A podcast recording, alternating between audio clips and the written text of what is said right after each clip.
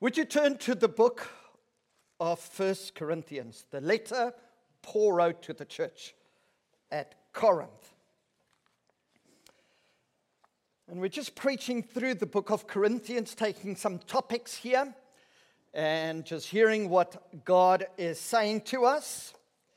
The difficulty with preaching through a book is that there are some subject matters that we normally try and shy away from, and we don't like to preach on them. The good thing about preaching through a book like this is that you can't avoid them. And, um, and that's a good thing. And so, normally, as people, as congregations, we've got our favorite sections to preach from. And uh, when we do it this way, uh, you need to ask the question when we avoid certain subject matters, Peet, why are you guys avoiding them? And then I would need to come up with a good answer, which I may not have. But ask those questions. Those questions are good to be asked. Um, this morning, I want us to read from verse 10, please, of 1 Corinthians chapter 1.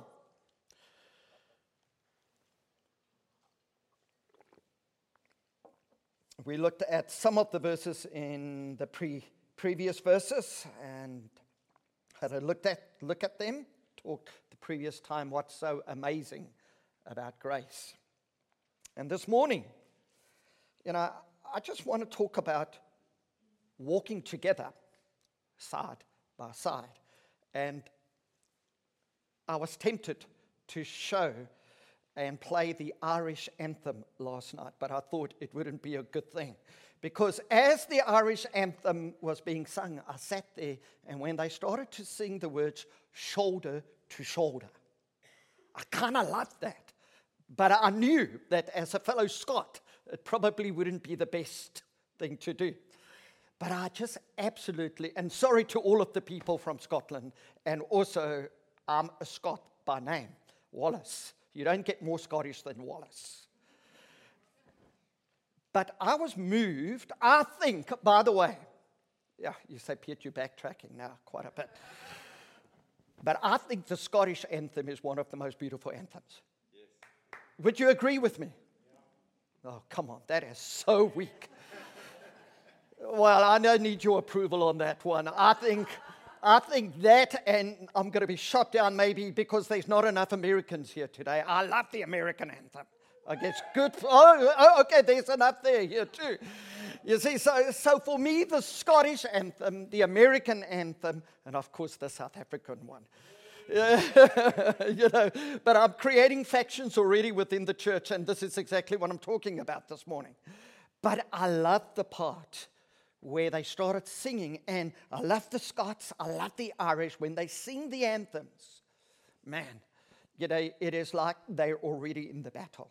They sing it with such passion, with such conviction. And my theory is if you're going to do something, do it with conviction.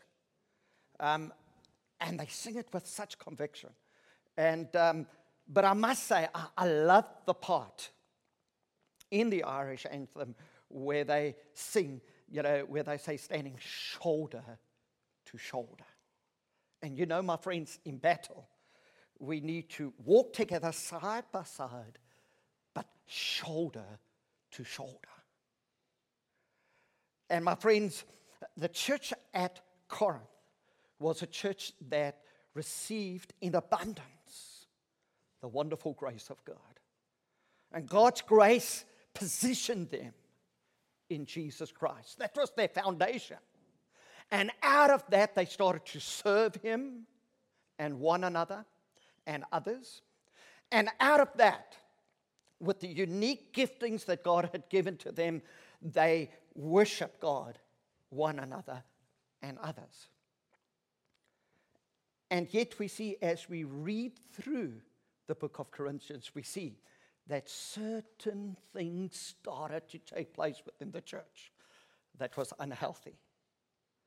And my friends, we all know that we start out having been forgiven by Jesus. And God's grace fills our lives, and there is such a sense of identity as fellow believers in Christ. And we start to walk with Him. And when we start to take those things lightly or for granted, we see that other weeds creep into this beautiful garden that God has established within our lives. And it starts to attack the roots of the beautiful things within our lives. And we see that this is the picture that we see within the book of Corinthians. And so the Holy Spirit, through Paul, is addressing so many of these little things that's come in that is seeking to destroy this beautiful garden um, with the arrays of, oh, excuse me, of color and just of such beauty. And one of these things that started to attack the church, which would minimize the effect that they would have on the city of Corinth and even further than that, is, is just some factions that are taking place within the church, some disagreements and uh, some misunderstandings. And we see here that Paul comes in and he deals with this directly, head on. His encouragement to them is to walk together, side by side, and to serve together, shoulder to shoulder. and when the enemy sees such a unity, he will always come in certain ways to try and disturb it and to disrupt it. One of the things that I am most proud of in this church over the 10 years that we've been here is that um, this church has, has moved forward unitedly. It's been one of the beautiful pictures within a church like this. And when a church moves forward unitedly, there are few things that bring more glory to God than that. Agreed? And out of COVID, or in the midst of COVID, at the beginning of COVID, there were all kinds of factions, also within our church. But the one thing that I'm most proud, I spoke to a pastor about it last week, is that when we came together here, we came together, and that the banner that Jesus reigns, not our opinions, not our thoughts, and our church, by and large, was saved from so many problems that we could have had and that other churches had. And so I look back and I say, Lord, thank you for the incredible people that you've given to us. But my friends, unity is something that we need to preserve at all costs. We cannot take it for granted. Just when you sit back and you admire how beautiful we are, the enemy comes and he sows seeds of discontent. And he places upon the hearts of people certain things that they feel is better if we did it that way, or um, because my church background is like this, this is how we should do it. And um, we see that very quickly. Things just start to move a little bit, and that is exactly what happened in the book of Corinthians. So let's listen to what God's word says, um, what the Holy Spirit speaks to the church at Corinth here when we read from verse 10. And this is what verse 10 says I appeal to you, brothers and sisters, in the name of our Lord Jesus Christ, that all of you agree with one another in what you say, and that there be no divisions among you but that you may be perfectly united in mind and thought. My brothers and sisters, some from Chloe's household have informed me that there are quarrels among you. What I mean is this one of you say, I follow Paul, another, I follow Apollos, another, I follow Cephas, still another, I follow Christ. Is Christ divided? Was Paul crucified for you? Were you baptized in the name of Paul? I thank God that I did not baptize any of you except Crispus and Gaius, two guys in Corinth, actually. So no one can say that you were baptized in my name. Yes, I also baptized the household of Stephanas. Beyond that, I don't remember if I baptized anybody else. For Christ did not come, or for Christ did not send me to baptize, but to preach the gospel with words of eloquence, sorry, not with words of wisdom and eloquence, lest the cross of Christ be emptied of its power. For the message of the cross is foolishness to those who are perishing, but to us who are being saved, it is the power of God. How awesome is that? And so we see here that Paul brings the church back to its original mission. That's what the church was planted for in the beginning was to be a gospel centered church to proclaim the message of Christ. But the moment when we become so inwardly focused, that's when we start to highlight our preferences. This is what I want. This is what I want done. This is how I would want it done within the church. And Paul is saying to the church, he says, My friends, when we start to put the emphasis upon ourselves and not upon the cross of the Lord Jesus, we empty the power of the cross here, actually, and its effect, not only within our lives, but also in the lives of the people that we're serving within the city and also within the nation. And so Paul is bringing the church back to its central theme, which is not only to preach, but to live out the gospel within their personal lives. And so he speaks very, very strongly in this area to them. He says there are quarrels in the church, which Paul knows about because of Chloe's household came to Paul and said, Hey, this is what's happening there. That person is talking about that one. This person is saying, Well, Cephas is a better preacher than you. Oh, and Paul is not as good as Apollos. And apparently, when you read the history here, Apollos was an oratory of note. Man, he could sing like a canary when he preached. Paul was not that.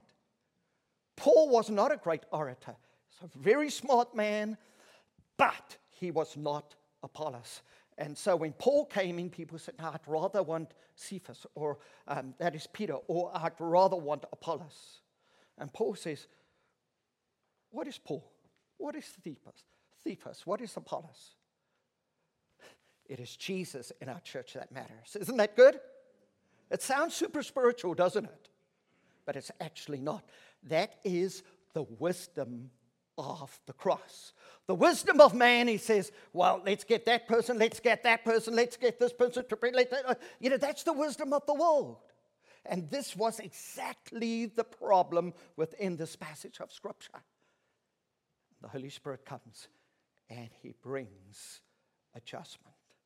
The beautiful thing about Lift Church is that we have people from Roman Catholicism all the way into um, uh, uh, uh, the charismatic groups, where we're a church where everybody comes together. We have people who are not yet believers, and we love having you. You haven't yet found Jesus. We just love having you. As a matter of fact, you add something to our church that is so exciting because you fill us with faith because we can't wait just to see what Jesus would do within your life. You, you're so important to us because you raise our vision so much higher. We are truly, I think, in many respects, quite unique as a church. But not only that, we've got probably from 35 to 38 nationalities here the last time we did a count. And so, you know, uh, uh we need Jesus in this church. And that's no overstatement at all. Jesus is the one who glues us together.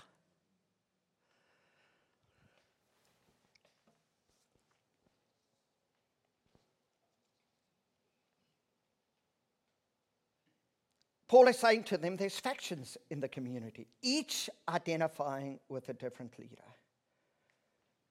And God gives us leaders, they are gifts to the church. Paul was a gift to the church. He addresses this issue in 2 Corinthians chapter 10 again. And he, he, you know, the church really came after him. And the church, you know, he's quite sarcastic with them in 2 Corinthians 10. And he says to them, you know, uh, some of you are saying that in appearance, I'm actually not that good looking. As a matter of fact, Paul was short and he was bald, similar to me. And Paul says, you know, some of you say that I overstate my authority. He says, you know, you don't like my preaching. He says, that's okay. Go and read 2 Corinthians 10. And so he mentions a number of stuff. And he says, you know, you say that I overstate my authority with you. But he says, it's what God gave me. So, man, he took a hammering within the church of Corinth because he came out and he says that I will preach Christ crucified. This is my message. And he says, that's where we will stay. Because he knew that within the church at Corinth, they were very similar to ours. The glue that keeps us together is the gospel of the Lord Jesus Christ. And he stands upon that truth in the church at Corinth, what was meant to be sweet fellowship amongst brothers and sisters turns into bitter mistrust and it started to affect others negatively.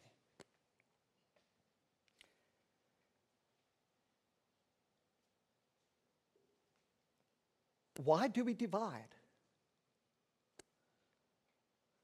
Very simply, we divide because of pride. That's why we divide. My friends, this is not just a message for us as a church, it's a teaching for the conflict that exists on every level. Husband and wives, the reason why marriages fall apart is because of the one evil that is so prevalent within our lives, and it is pride. Pride always divides. The root of factionalism is always self importance and a sense of arrogance. It happens in marriages. How do we stay connected to one another within a church like this, within our marriages, within our relationships, with our friends, with our relationships with our children. How do we stay together? My friends, it is humility. There's only one way it is humility, and we need Jesus within our lives to be truly humble when we hold our opinions as being the most important thing. Pride divides, humility brings unity.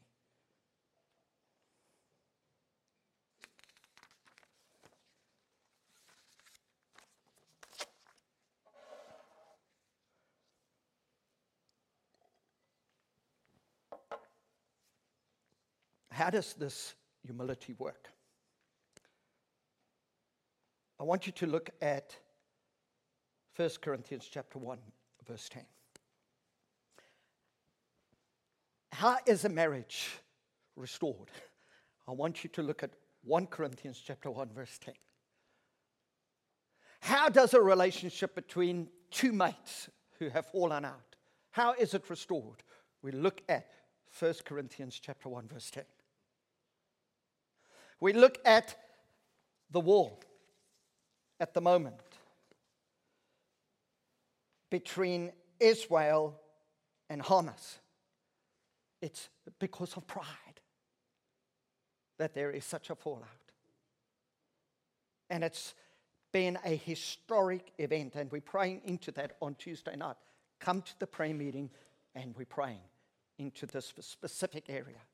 We're praying for Israel. We're praying for the um, surrounding nations.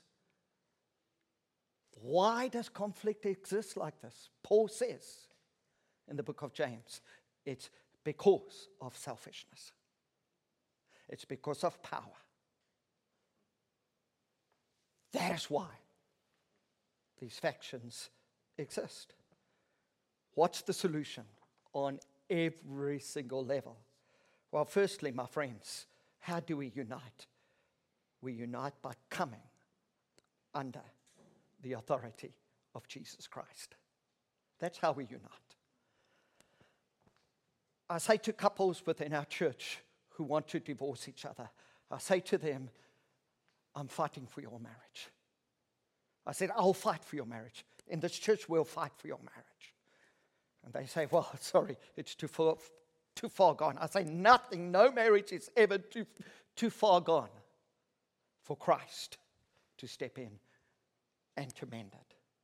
We have seen God do miracles within our church, within the churches that we've led. I have seen God restore marriages that was impossible to be restored within man's eyes.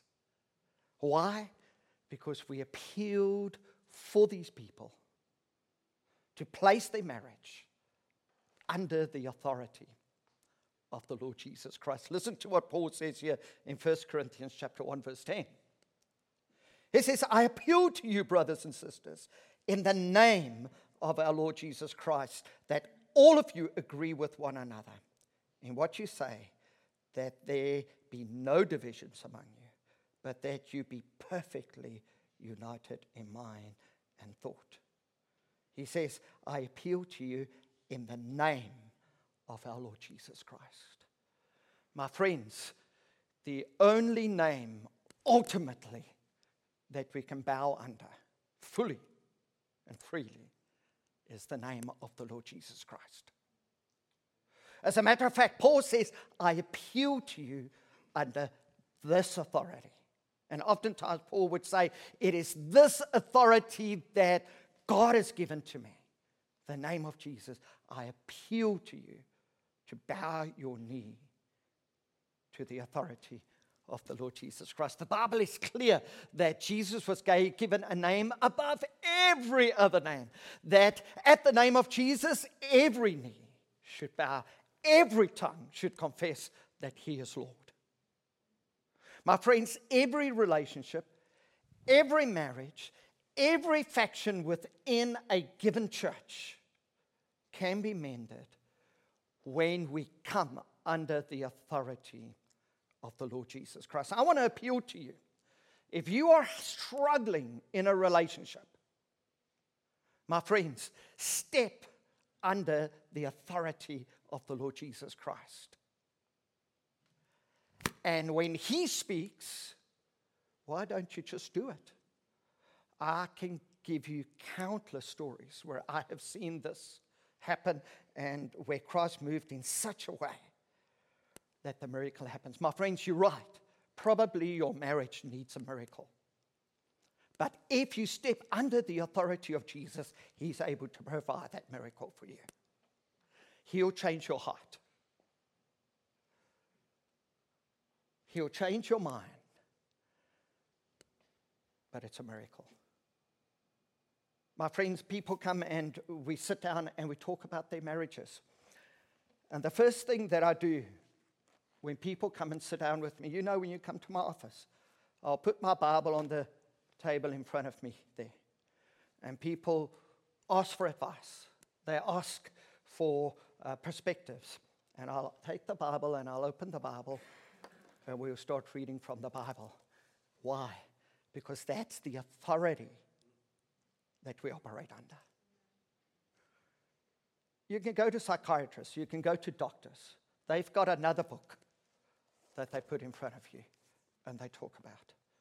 But, my friends, none is more powerful than sitting, than sitting under the authority of the Lord Jesus Christ. And that means different things to different people. And so I implore you today to come under the authority of the Lord Jesus Christ. His burden is light to carry, and his yoke is easy. Someone else's yoke, someone else's burden is heavy. But Jesus said, Come to me, and my yoke you can carry. So allow Him to come and Place yourself under his authority. I know that some of you are probably saying, Peet, but that sounds so easy. My friends, have you tried it? have you tried it? I've tried all kinds of the self helps which are provided by so many. And they take you to a point where you actually still need to come under the authority of Jesus to break that yoke within our lives. There are years of hurt, bitterness that comes up within our hearts, strongholds within the mind that cannot be broken unless we come under the authority of Jesus. Another word that I love is just you come under the lordship of Jesus Christ. Every marriage can be saved when that happens. Yes, it requires both people. I understand that. I understand that. But sometimes it starts with one person to come under the authority. We have some friends where the husband years ago was involved in a terrible affair. And this lady phoned Jenny and I, and we were still living in South Africa, and we went over to their place. We caught a flight, we were there. We spoke to both of them. But the man started staying with this woman that was his secretary. And um, this lady, both of them Christians, this lady said to us, very good friends of ours, and she said, God spoke to me and said that whatever he does, I need to act in the opposite spirit. She says, I'm bringing my life and I'm putting words in her mouth under the authority of Christ. And it took something like a year and a half. And she just waited and waited and prayed. She stuck in there. And my friends, today, their marriage has been saved. My friends, one person needs to bring their lives under the authority of Christ. And sometimes we see a breakthrough. I wish it happened every time. I wish that the spouse would turn, but it doesn't happen always that way. But my friends, bring your life under the authority of Jesus. How, how does that start? Your feelings, what you feel. Bring it under the authority of Christ because what we feel is not always true. Because as Christians, we do live by faith and not only by sight. Bring your feelings under the authority of Christ. My friends, the things you say to your friends about your spouse, bring those words under the authority of Christ because what you say, eventually you become. Bring your words under the authority of Christ. If you're given to retaliation and reaction, bring that under the authority of Christ. And say, Lord, my reactions. I repent for them. I'm sorry about what I've done. I bring it. It doesn't matter what your spouse is doing, my friends. It matters what you are bring your life under the authority of the Lord Jesus Christ. Let Him restore order within you.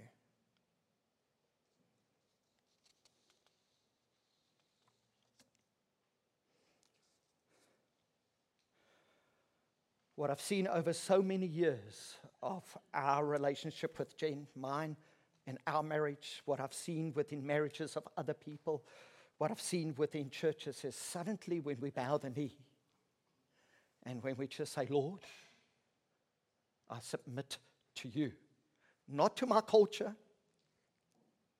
Here we see that there are different cultures that's been brought together. Um, we have a Swiss person who's married an American within our church. We have in our church an Afrikaans person like me who married an English person like Jenny. Our cultures are different. And the older you get, you see that it's even more apparent. Believe me, it happens. We've got a British person here married to a South African. Lord have mercy. But of course, Jen and I know what that is like, and it makes the most beautiful combination. It really does. I, I love those combinations. But my friends, we need extra grace when the cultures come together. Amen? We do. We, we bring our lives under the authority of Jesus Christ. It is possible. When we think we're Lord over our marriages, that's where it starts to fall apart. When we think that we are Lord over this church, my friends, it'll start to fall apart. And it's not being super spiritual. This is Jesus' church. And we love his church. We bring our lives under his authority. Have I labored that point long enough? Good.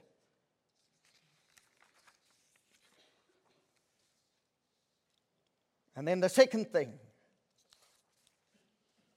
that needs to happen how do we unite? By filtering your lifestyle habits through the lens of the gospel. That's how we unite. My friends, within our church, we have many different nationalities. One of the most beautiful pictures that I like to see is after when we have coffee together, that we have different nationalities who are having coffee together. Amen? Oh.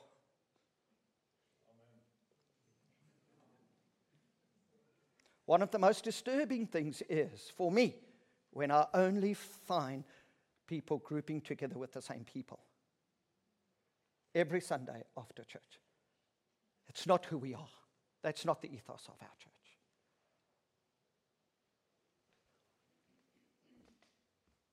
Paul is talking about that in the passage of scripture here. He's talking about factions. Getting together with your people. My friends, when we come together here, there is no Jew, there is no Greek. There is no male, there's no female.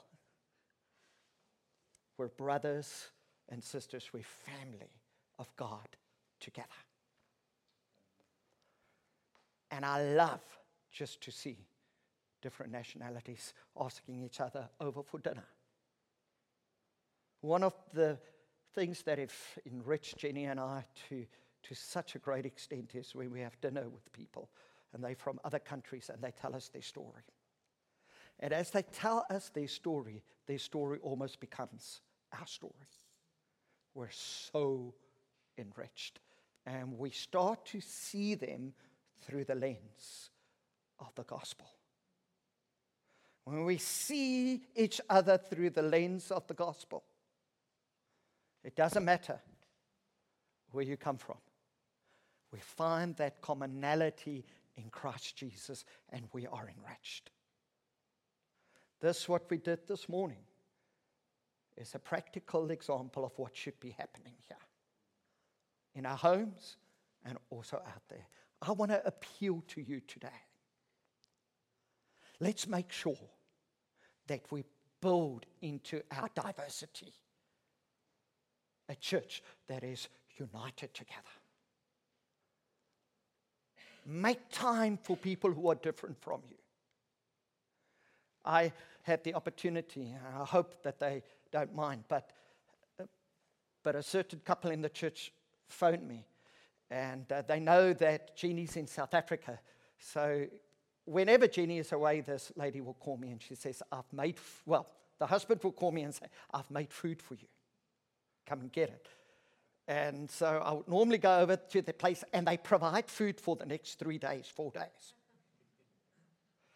And they're from a, another country and we just sit down and we talk and we pray together and it's sweet fellowship. That couple has so enriched us, not just by the food that they give us, but they have broadened my heart. My friends, this is Lift Church. And do you know what? Zug needs it, Switzerland needs it, and the nations need it. But they need an expression of Jesus. Is Jesus Christ divided? No. Together with all of us, He unites and he brings wonderful fellowship, wonderful interaction. Listen to what Paul says in 1 Corinthians chapter 1, verses 17 and 18. For Christ did not send me to baptize, but to preach the gospel, not with wisdom and eloquence, lest the cross of Christ be emptied of its power.